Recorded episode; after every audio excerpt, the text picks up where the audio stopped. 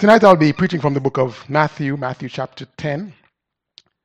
Matthew chapter 10, and this passage that we began looking at this last week. And I want to begin in verse number 5 for the sake of time as we look at this passage once again tonight. The Bible says in verse number 5 These twelve Jesus sent forth and commanded them, saying, Go not into the way of the Gentiles, and into any of the any city of the Samaritans enter ye not, but go rather to the lost sheep of the house of Israel. And as ye go, preach, saying, The kingdom of heaven is at hand. Heal the sick, cleanse the lepers, raise the dead, cast out devils, freely ye have received, freely give. Provide neither gold, nor silver, nor brass in your purses, nor scrip for your journey, neither two coats, neither shoes, nor yet staves, for the workman is worthy of his meat. And into whatsoever city or town ye shall enter, inquire who in it is worthy, and there abide till ye go thence. When ye come into an house, salute it. And if the house be worthy, let your peace come upon it. But if it be not worthy, let your peace return to you. And whosoever shall not receive you, nor hear your words, when ye depart out of that house or city, shake off the dust off your feet.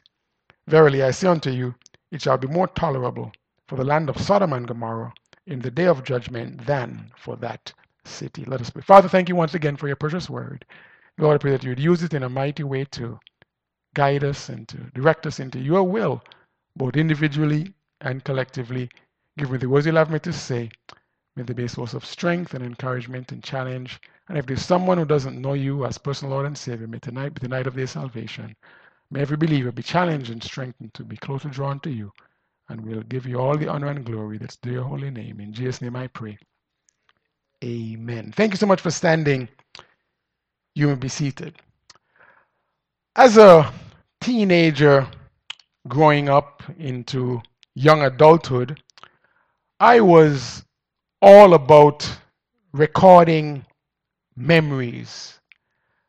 I would be the one with the cassette deck recorder at our anniversary services, recording these significant moments.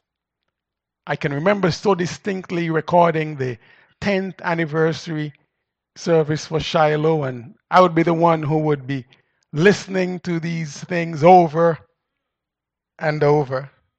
I would be the one with the camera, snapping pictures, taking the time to take the film to the photographers back in those days when you had to wait for them to be developed, and I would use my funds to pay for them. I could recall going to local videographers here, and I would be the one to purchase videos of independence parades and significant events that are happening in the island.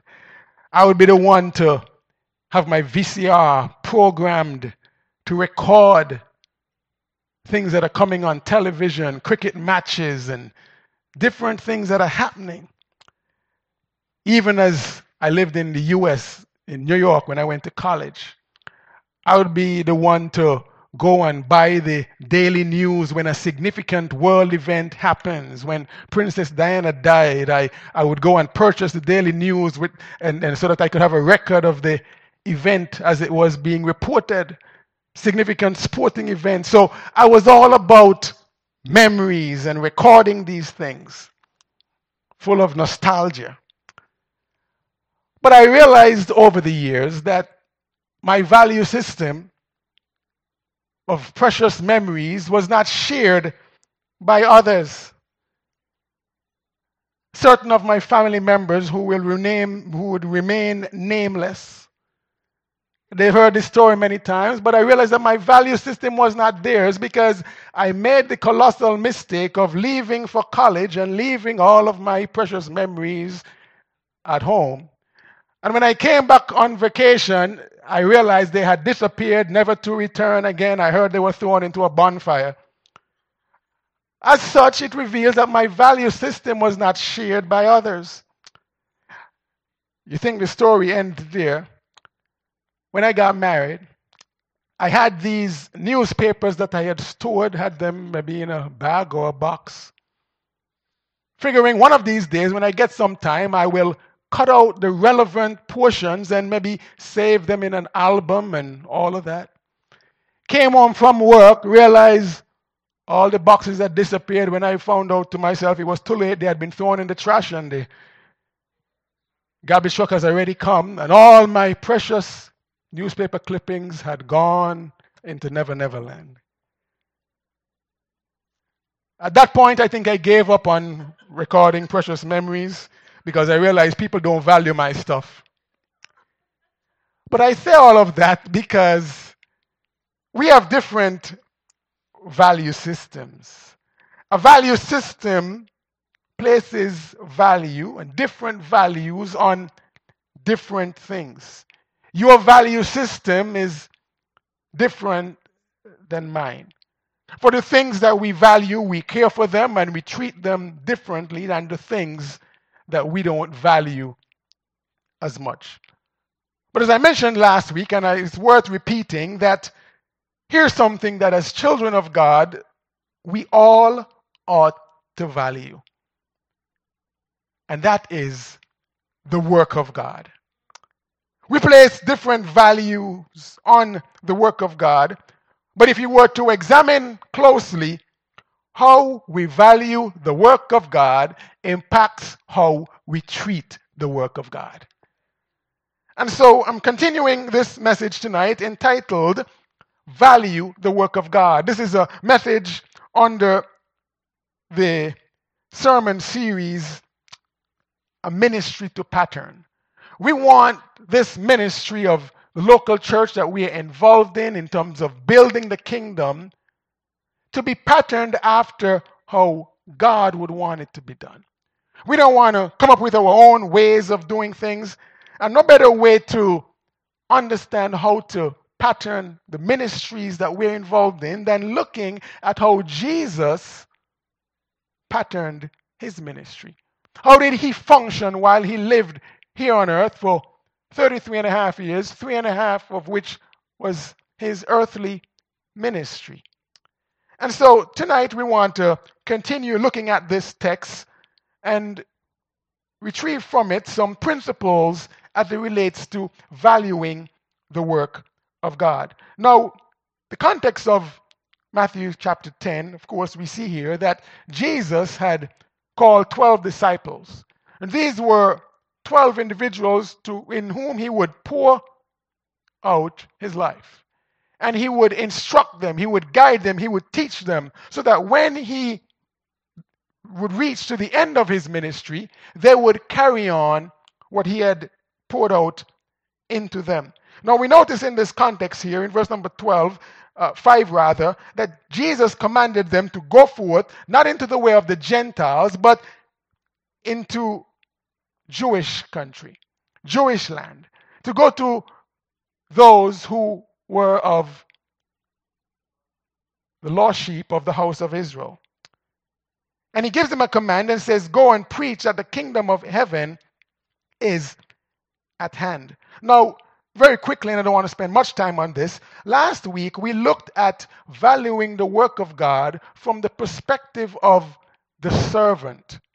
That would be the 12 disciples in this particular passage. And we saw that they ought to be convincing as they speak. We're not going to, I'm going to just list these by way of reference. Be convincing as you speak. They are to confront situations. We saw in verse number 8 heal the sick, cleanse the lepers. There are going to be some circumstances that you're going to encounter, but you're going in the power of the Lord Jesus Christ. As a servant, if you value the work of God, understand that you're going to be compelled to sacrifice.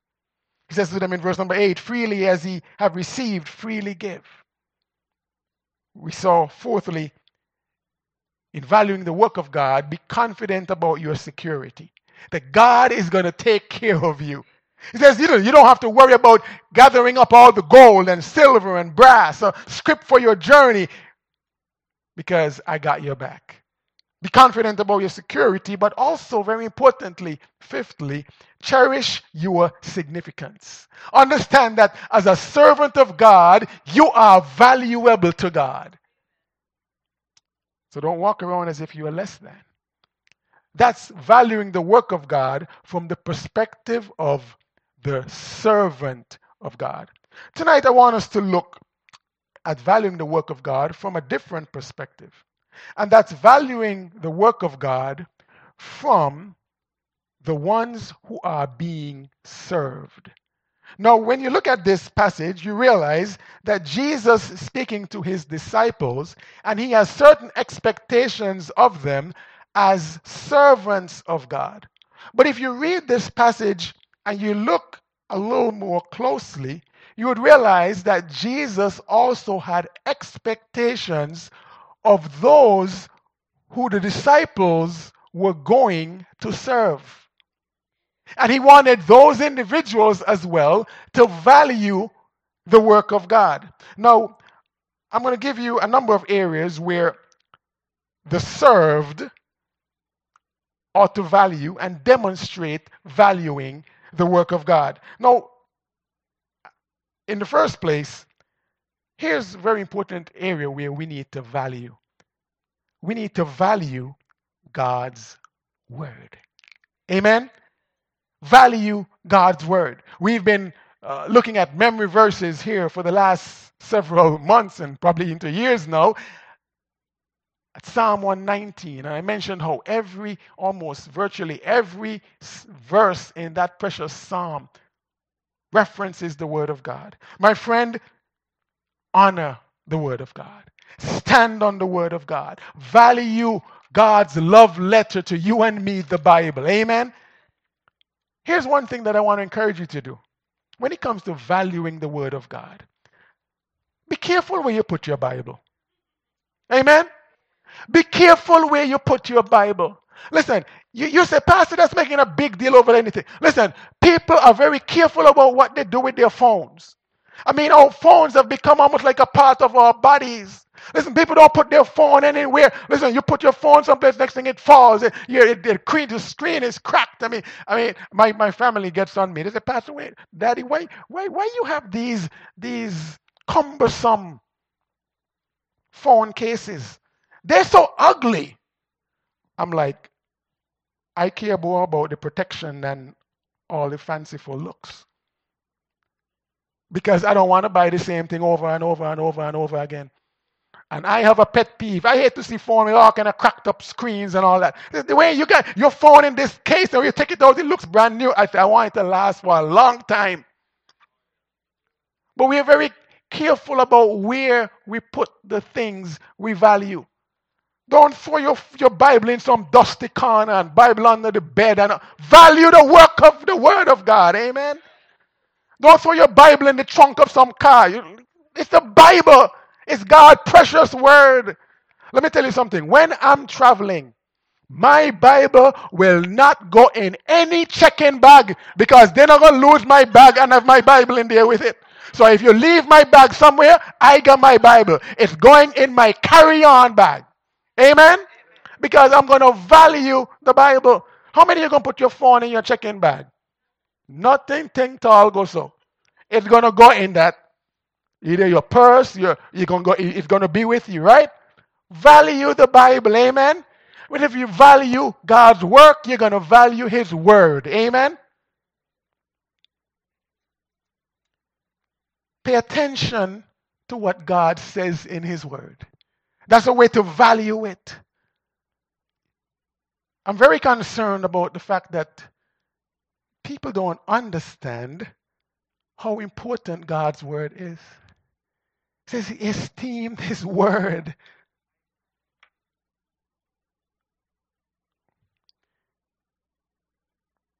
This is something that we need to address here at Shiloh when it comes to valuing the word. Listen, I know that we have reasons sometimes for having things to do, and but I'm telling you, there's far too much movement when the word of God is preached. In and out and back and forth. I mean, we must be living in the day and age of weak bladders. I am telling you, I mean, as children, we were trained growing up, no back in and out, back and forth. No, no, no, no, no. We're not talking about several hours, but we must value the Word of God. Here's how I tell you that sometimes it's a mindset. Because when we grew up, and this is unlike, you know, you have to recall these things because children nowadays probably don't even identify with what you're referring to. But we know when we grew up and you watch television, you had the interruption, and I'm going to call it interruption, of commercials, right? And you know what you would do because you know commercials coming, you're watching whatever it is you're watching, whether it's a, a series or for those who watch soap operas or whatever. There was no playback, there was no rewind. You're watching it at the specific time, and you wait until the commercials to do what? Go and do what you have to do. You run to get a snack in the kitchen, or you run to the bathroom when the commercials come on. Why? Because you don't want to miss what's happening. My friend, when it comes to the Word of God and the preaching of God's Word, set up yourself. Do what you need to do. Go get yourself sorted out before so that when the preaching happens, you don't miss anything. That's valuing the work, the Word of God. It's valuable. Can you imagine being at a uh, uh, in the middle of a game and, and the game is down to crunch time and uh, and you're waiting to see what's gonna happen and then all of a sudden you just get up and go and you come back the action is over. You wait until a timeout. You wait until there's a break. You wait until there is a, a, a drinks break, whatever, because you don't want to miss the action. When it comes to the Word of God, reverence the Word of God. That is why we, in every in whatever little effort, we're reading the Word of God, doing scripture reading. The Word of God is being read prior to a message. We say we stand to honor God by the reading of His Word. Stand up and honor the Word of God. Don't take it lightly, reverence it. So we must value God's Word and here's what else we must value, which is also inherent in this value God's work. Value what is being done to build God's kingdom. You know why? My friend, it has eternal consequences. It impacts lives for all eternity.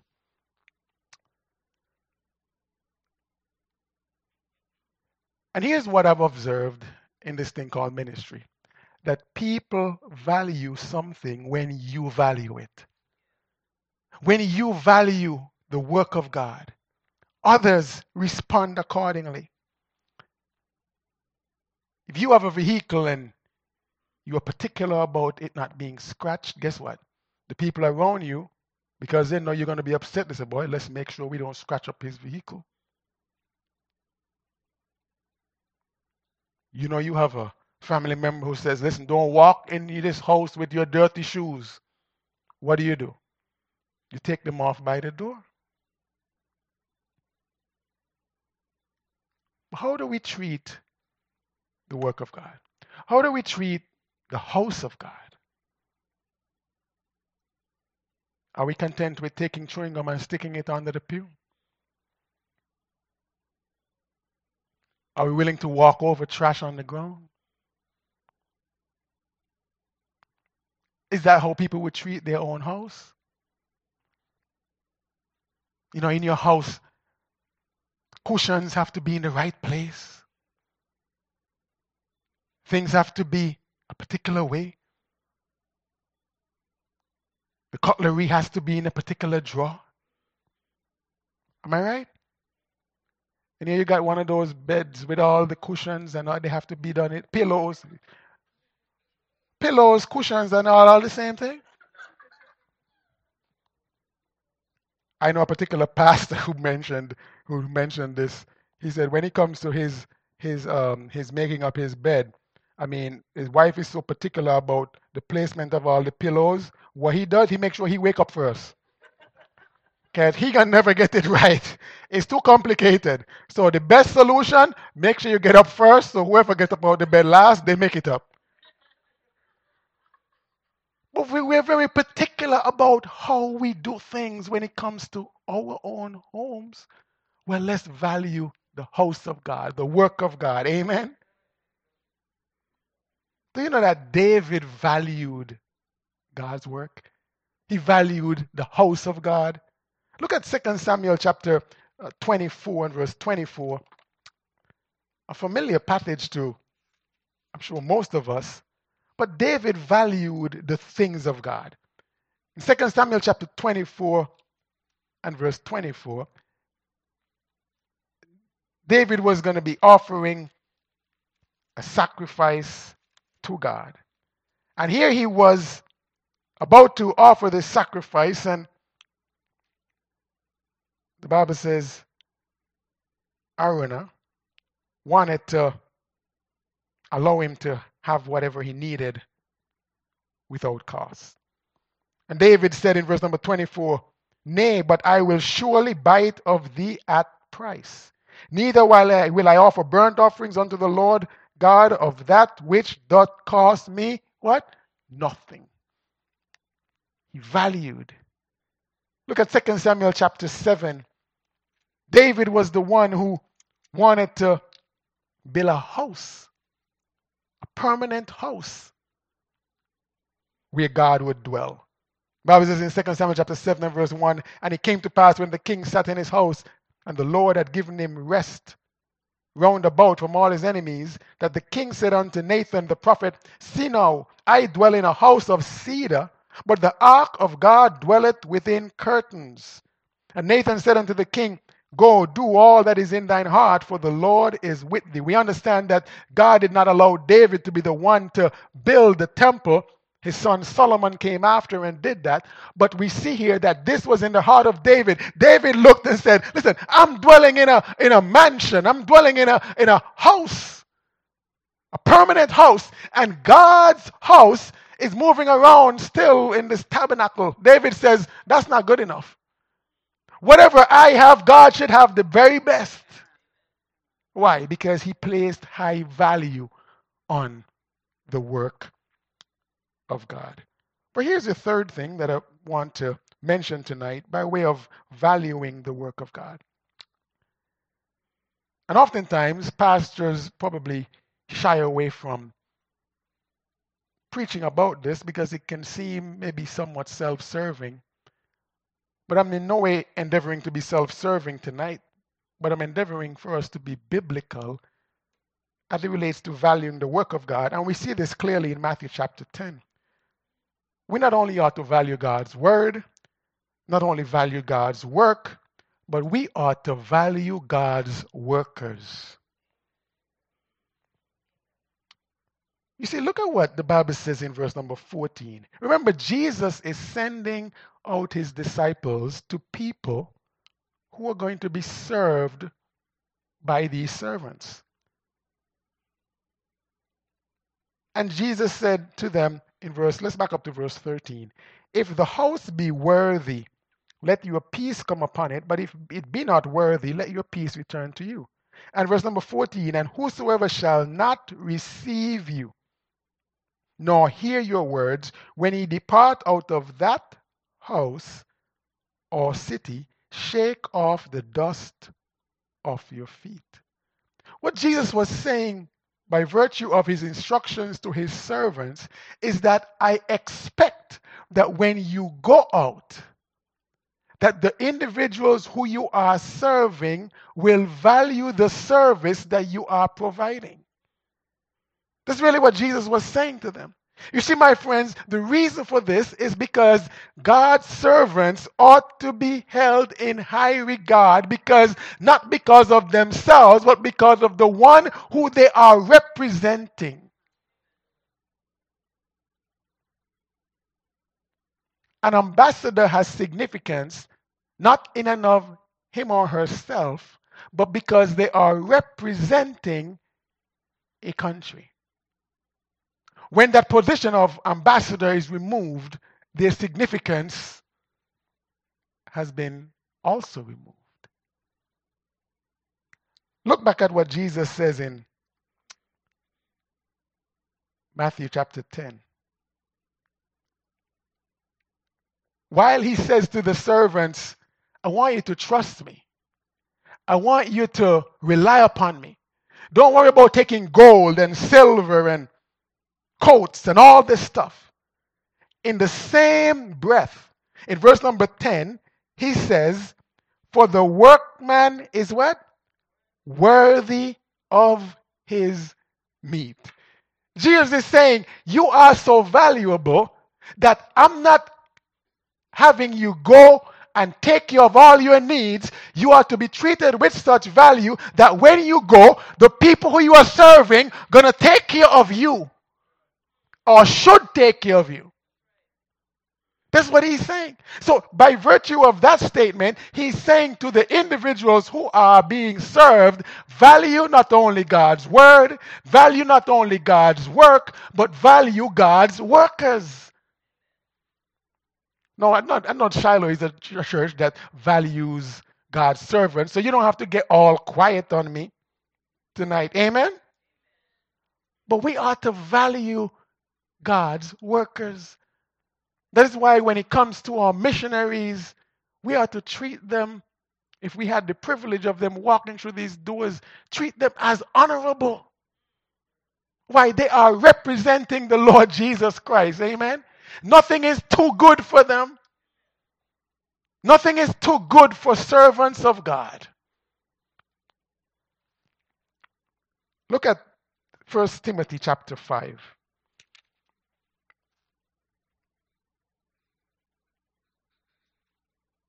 And look at what the Bible says.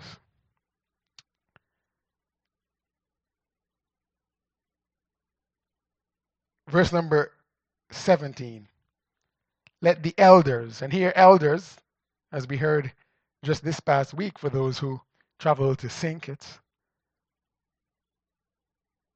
elder is another responsibility or another term for pastor or for the leader. Says for the elders that, and it speaks to seniority, that rule well be counted worthy of what? Double honor. Double honor.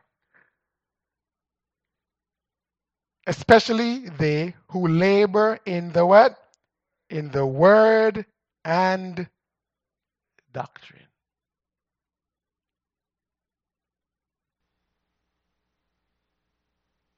Double honor.